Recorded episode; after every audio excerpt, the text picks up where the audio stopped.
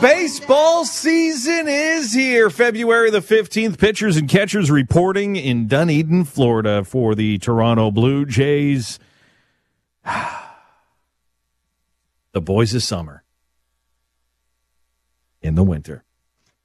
Have you gone? I know a few of you in Saskatchewan have been down there, either Dunedin or you've been to spring training in Arizona.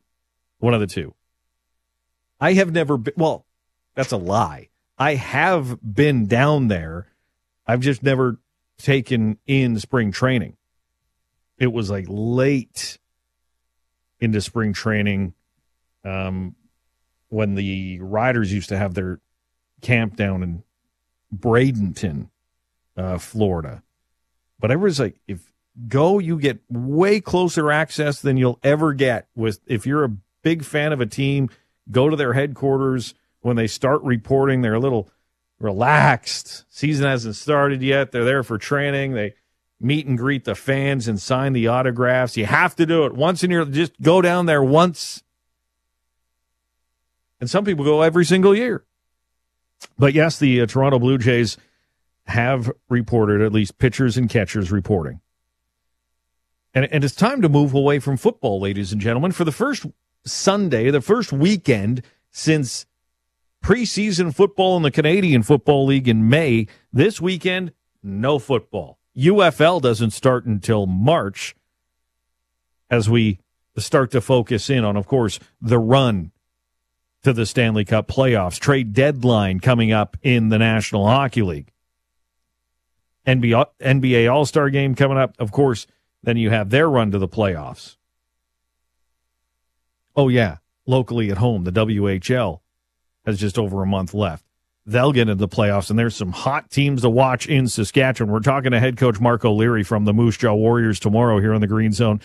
Now, they are climbing up. They have the second best when it comes to points percentage in the Eastern Conference behind the Saskatoon Blades. It could be lined up that way. But also, it is time for spring training for baseball. And are you excited, Blue Jay fans, for what's coming? There's a lot of excitement recently in Saskatchewan around the Toronto Blue Jays. Uh, we just had Jose Bautista, Jose Berrios, Buck Martinez, Jamie Campbell at the Kinsmen Sports Celebrity Dinner. You remember we had Jose Bautista on the Green Zone talking about this group moving into this season, the growth he sees as younger players continuing to develop.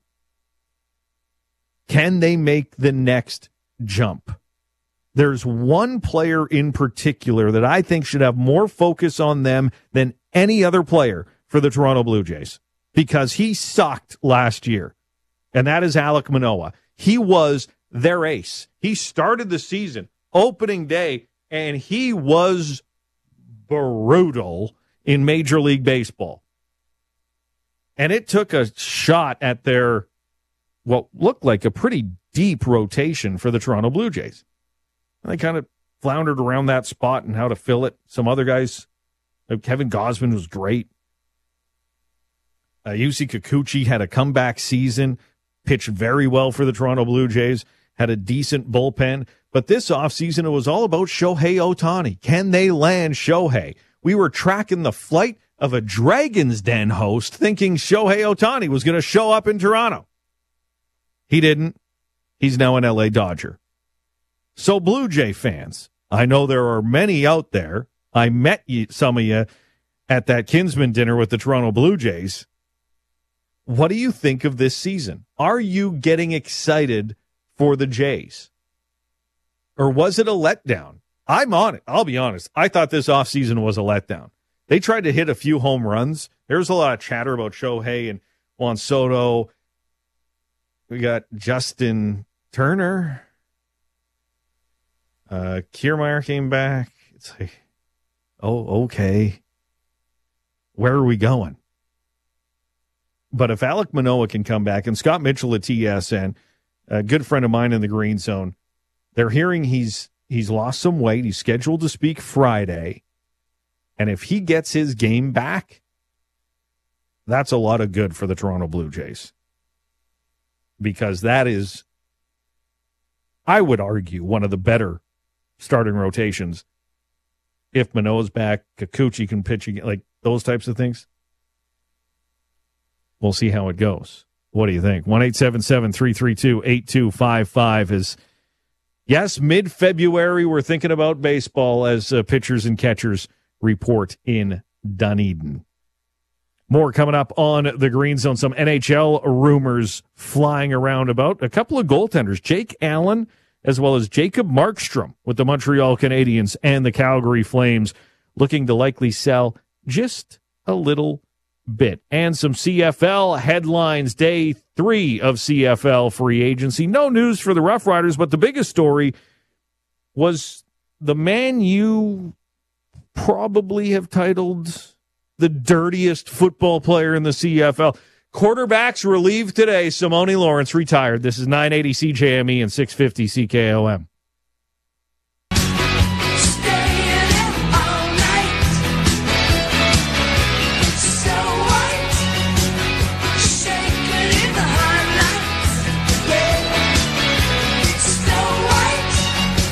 Jamie and I with you here in the Green Zone on this Thursday afternoon.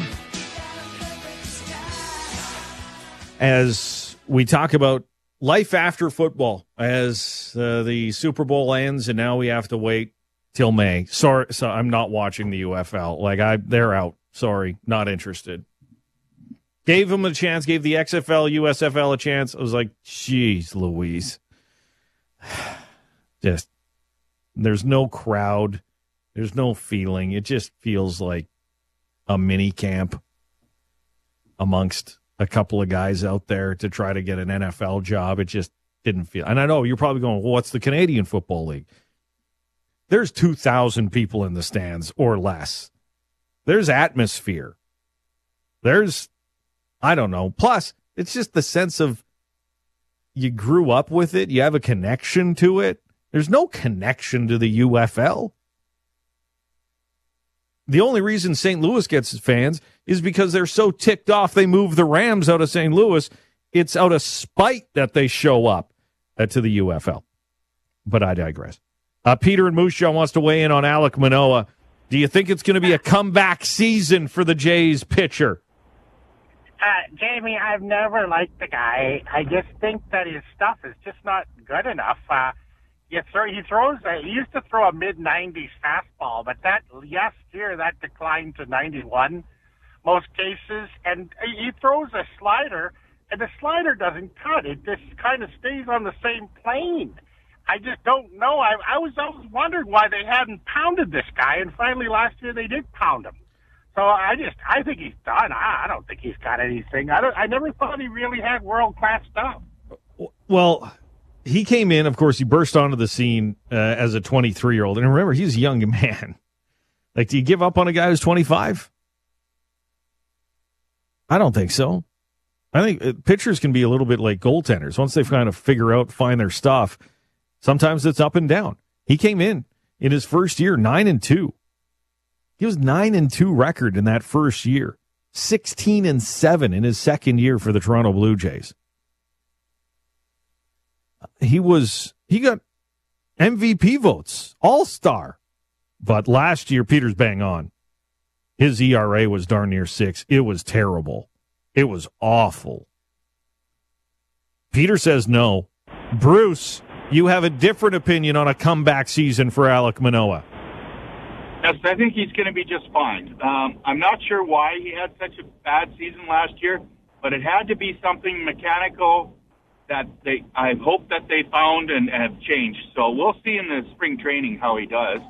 Um, the other comment I want to make is I, I'm looking forward to what Kirk can bring to the plate again. Um, I, apparently, he's lost a lot of weight, and, and I think he was probably embarrassed about his performances last year. And I really anticipate a lot of good things about him.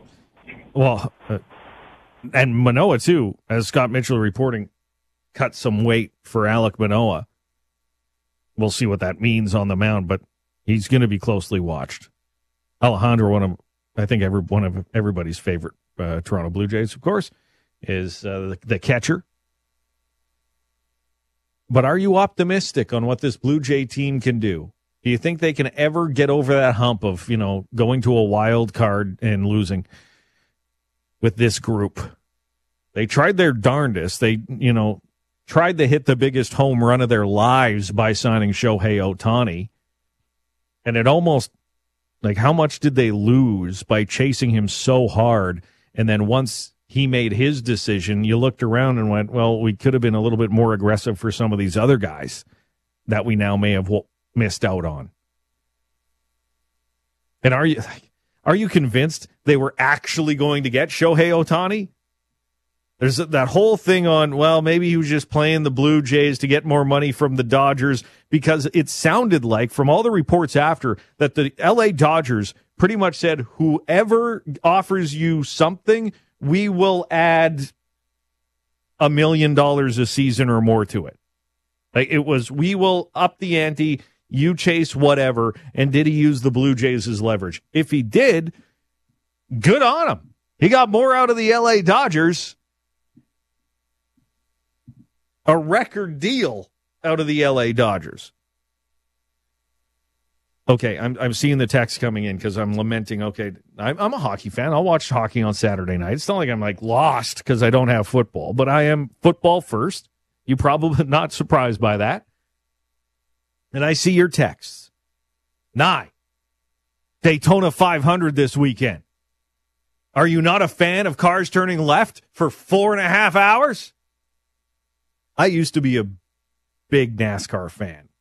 I religiously growing up watched the Daytona 500. Dale Earnhardt was my guy. Number three was my number. I wore number three in any sport I could get it. I wore number three. Love Dale Earnhardt. I was, you know, rooting for DJ too when he started to rise after his dad's death at Daytona but I kind of lost favor. But I'm I'm going to ask you a question, okay? Because you're you're texting in about NASCAR, and this has popped up on Netflix every time I've turned it on recently, which is Full Speed. It's a new NASCAR series based on Formula One's Drive to Survive. The Drive to Survive is back next weekend. I think I think it's a week tomorrow. Uh, Drive to Survive is back on Netflix, their latest season. That's the F1 documentary. They follow around from last year. You already know the results, but you see all the background drama and it is so well put together and has increased the fandom of F1. I watch F1 now, not religiously, but when it's on, I'm following it a lot closer because of Drive to Survive. We've seen a full swing has been on there with golf. I for Breakpoint was the tennis one they did, and now they have a NASCAR one. Full speed. Should I watch it? Am I going to get back into NASCAR again if I watch full speed? I've been looking at it. I've been pondering. I'm like, I don't know if I want to dedicate. Don't have a lot of time on my hands. Do I want to dedicate myself onto this one? Is it as good as Drive to Survive? But all these series do one thing, and it's masterclass is engage an audience who may not have been engaged by giving you the access you never got before. Like the quarterback series on Netflix with Patrick Mahomes and Kirk Cousins was wonderful for a football geek to see them go through it and Kirk Cousins listening to the play calls on his way to and from the facility so he could remember and get the coach and got, he got his coach to say it because it would be the coach calling the plays. All that stuff is great. We need the CFL to do more of it. But should should I jump in here with NASCAR's full speed on on Netflix or not? Yes, the Daytona 500 does go this weekend. Time now for the Green Zone one minute drill, the latest in sports. 12 games in the NHL tonight. Six Canadian teams on the ice, including the league leading Vancouver Canucks against the Detroit Red Wings. The Oilers on the road against St. Louis. Flames are home to San Jose as part of the action. Connor Bedard is back for the Chicago Blackhawks. He finally got clearance to play. You will see him tonight against the Pittsburgh Penguins. Bedard still tied for top spot in rookie scoring in the NHL. Simoni Lawrence has called it a career on the field. The Hamilton Tiger Cats linebacker uh, says he's graduated uh, from football. He's now going to be an ambassador uh, with the Hamilton Tiger Cats. And Morgan Rielly, his appeal of his five game suspension goes tomorrow with Gary Bettman.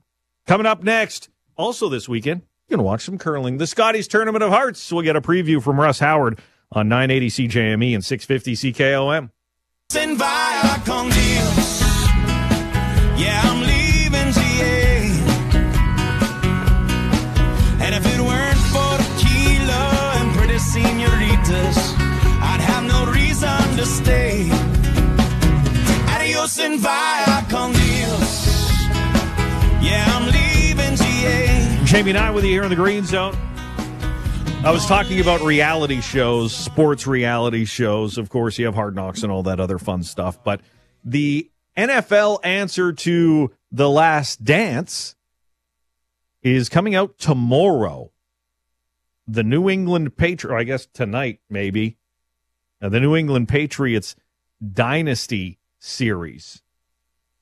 I read through I read through the episode list.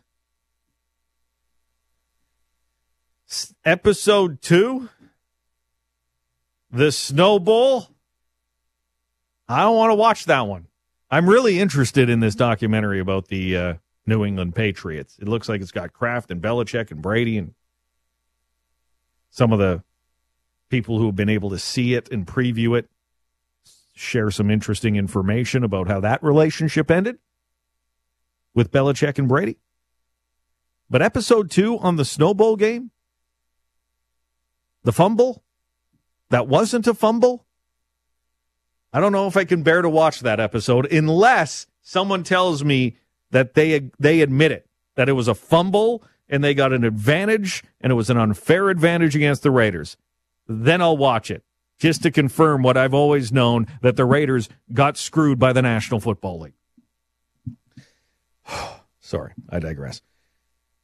Coming up tomorrow night is draw number one of the Scotties Tournament of Hearts, young Skylar Ackerman representing Saskatchewan after her provincial title a few weeks ago in Tisdale. Will wear the Saskatchewan colors for the second time. She was an alternate last year with Robyn Silvernagle. Will wear those colors as skip. Russ Howard of TSN will have the broadcast starting tomorrow night when Saskatchewan takes on PEI.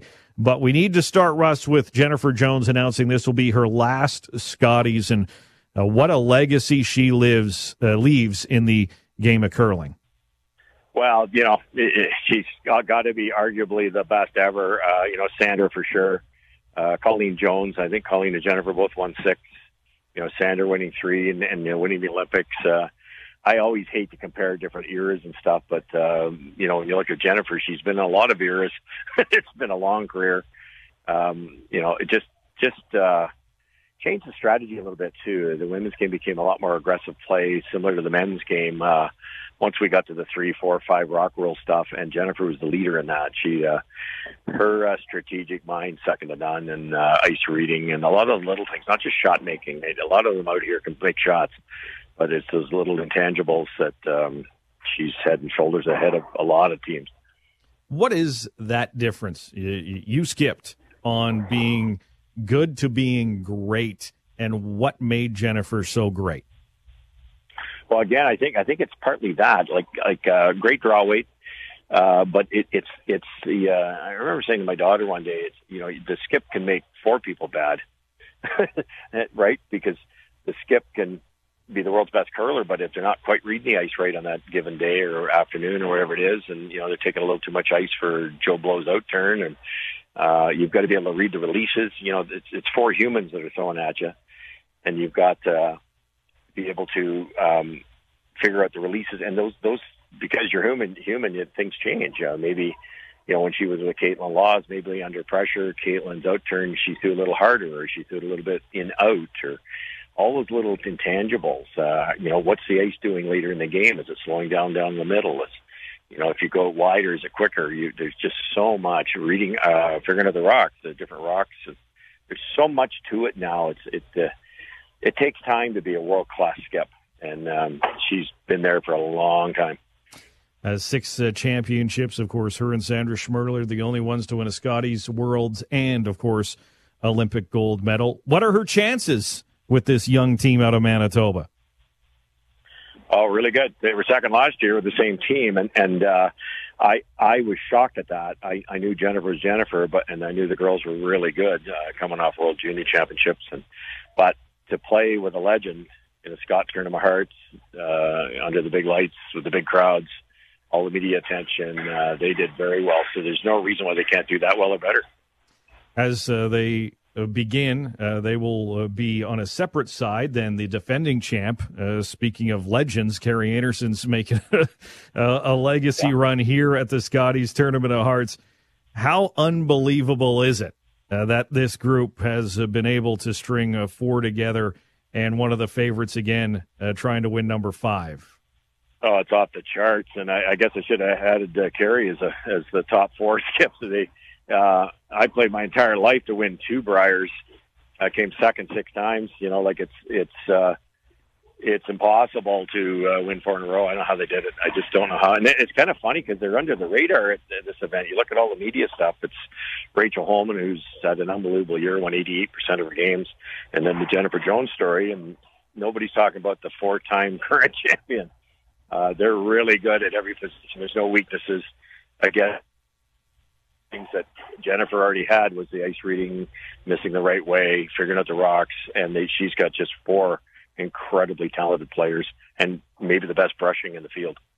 Uh, when you look at, uh, of course, Rachel Homan is on the same side of Jennifer Jones in Pool B, and we have Pool A. What what have you thought of this format on splitting it up? And especially, it used to be like a championship round and now it just goes all week and then it goes to some qualifiers at the end of the week as they continue to try to find the right way to find the best four teams for the playoffs on the weekend.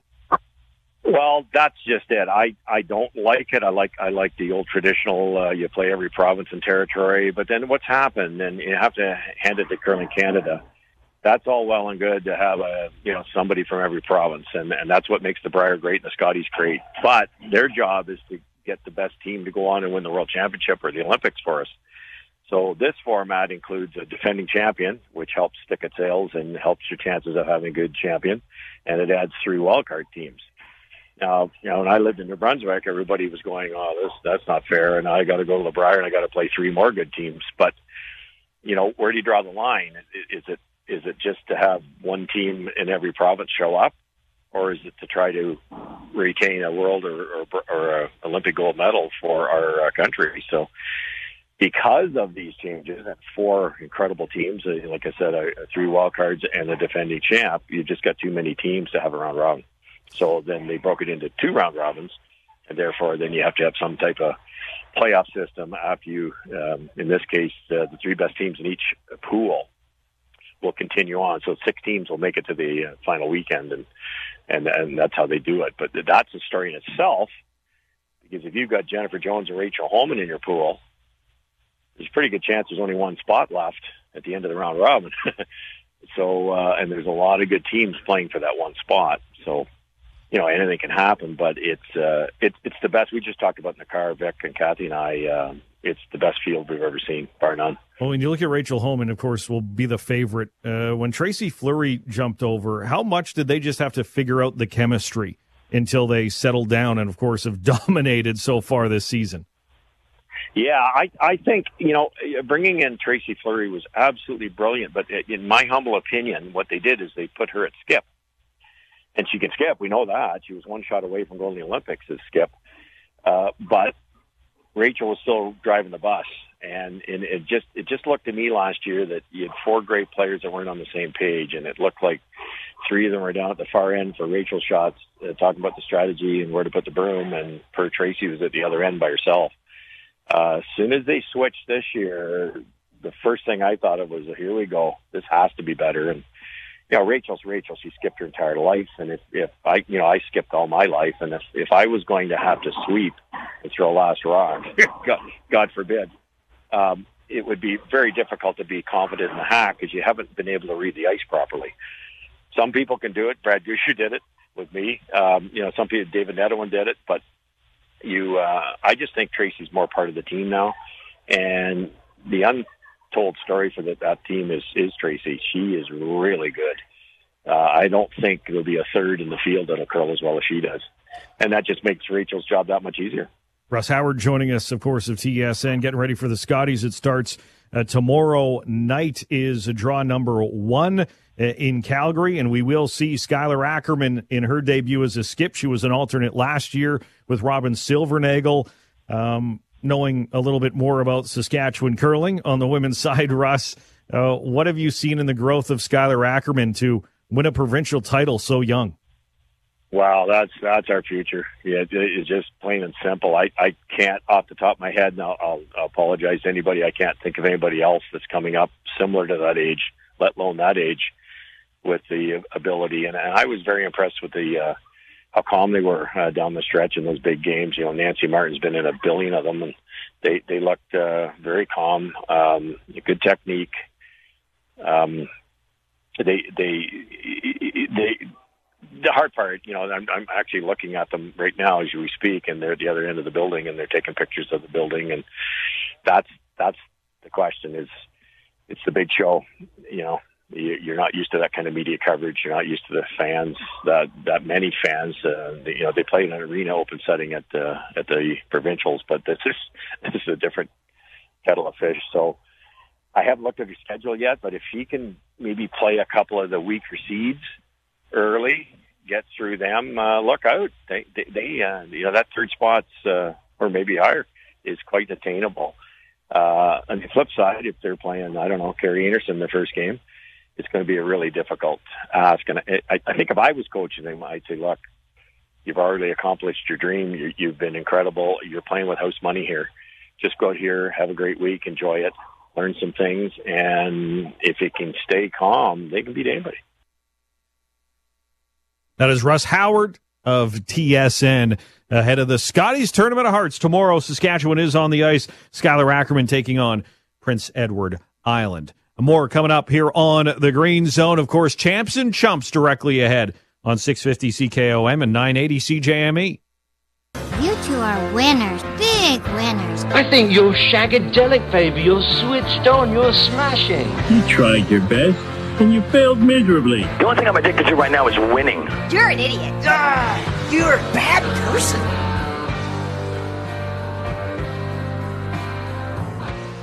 Each and every day, one champ and one chump on the green zone. Uh, the chump goes to uh, Detroit Pistons center Isaiah Stewart. It, before uh, the game, he uh, allegedly punched out Sun center Drew Eubanks at the arena hours before the teams played. He was actually arrested and cited and released for a, what is being reported as from the witnesses an unprovoked attack. Uh, there's your chump, Detroit Pistons center Isaiah Stewart. The champs, and they're doing it again, ladies and gentlemen. They have done this before. Bills Mafia is stepping up after what happened in Kansas City. And of course, the Chiefs ended the Buffalo Bills season yet again. But after what happened in Kansas City, Del Reid, who is one of the co-founders of what, what he calls Bills Mafia, and he's actually was given the fan of the year last year for the Buffalo Bills, uh, retweeted and shared from a fan page of the Kansas City Chiefs an idea to donate $22 to Children's Mercy Hospital in Kansas City, uh, where the children uh, who were shot yesterday are being treated. And they came up with the idea of $22. Of course, 22 was the amount of people shot at that celebration yesterday uh, for the Kansas City Chiefs Super Bowl. And Bills Mafia, you should see it. They haven't come up with an official total yet. This is just going on today the amount of people with Buffalo Bills jerseys on and Bills Mafia uh, sharing the screen grab of thank you for their donation, thank you for the donation over and over. They have done this before, and it seems like Bills Mafia, there's something else. Um, when it came to other teams a suffering loss they step up and donate to charities around the National Football League. And Bills Mafia is stepping up in this case, donating $22 each uh, to Children's Mercy Hospital in Kansas City, uh, treating the children. And there were nearly a dozen of them that suffered injuries or shot yesterday in Kansas City during the Super Bowl uh, parade. Bills Mafia, the champs. Time now for the Green Zone one minute drill, the latest in sports. 12 games in the NHL tonight.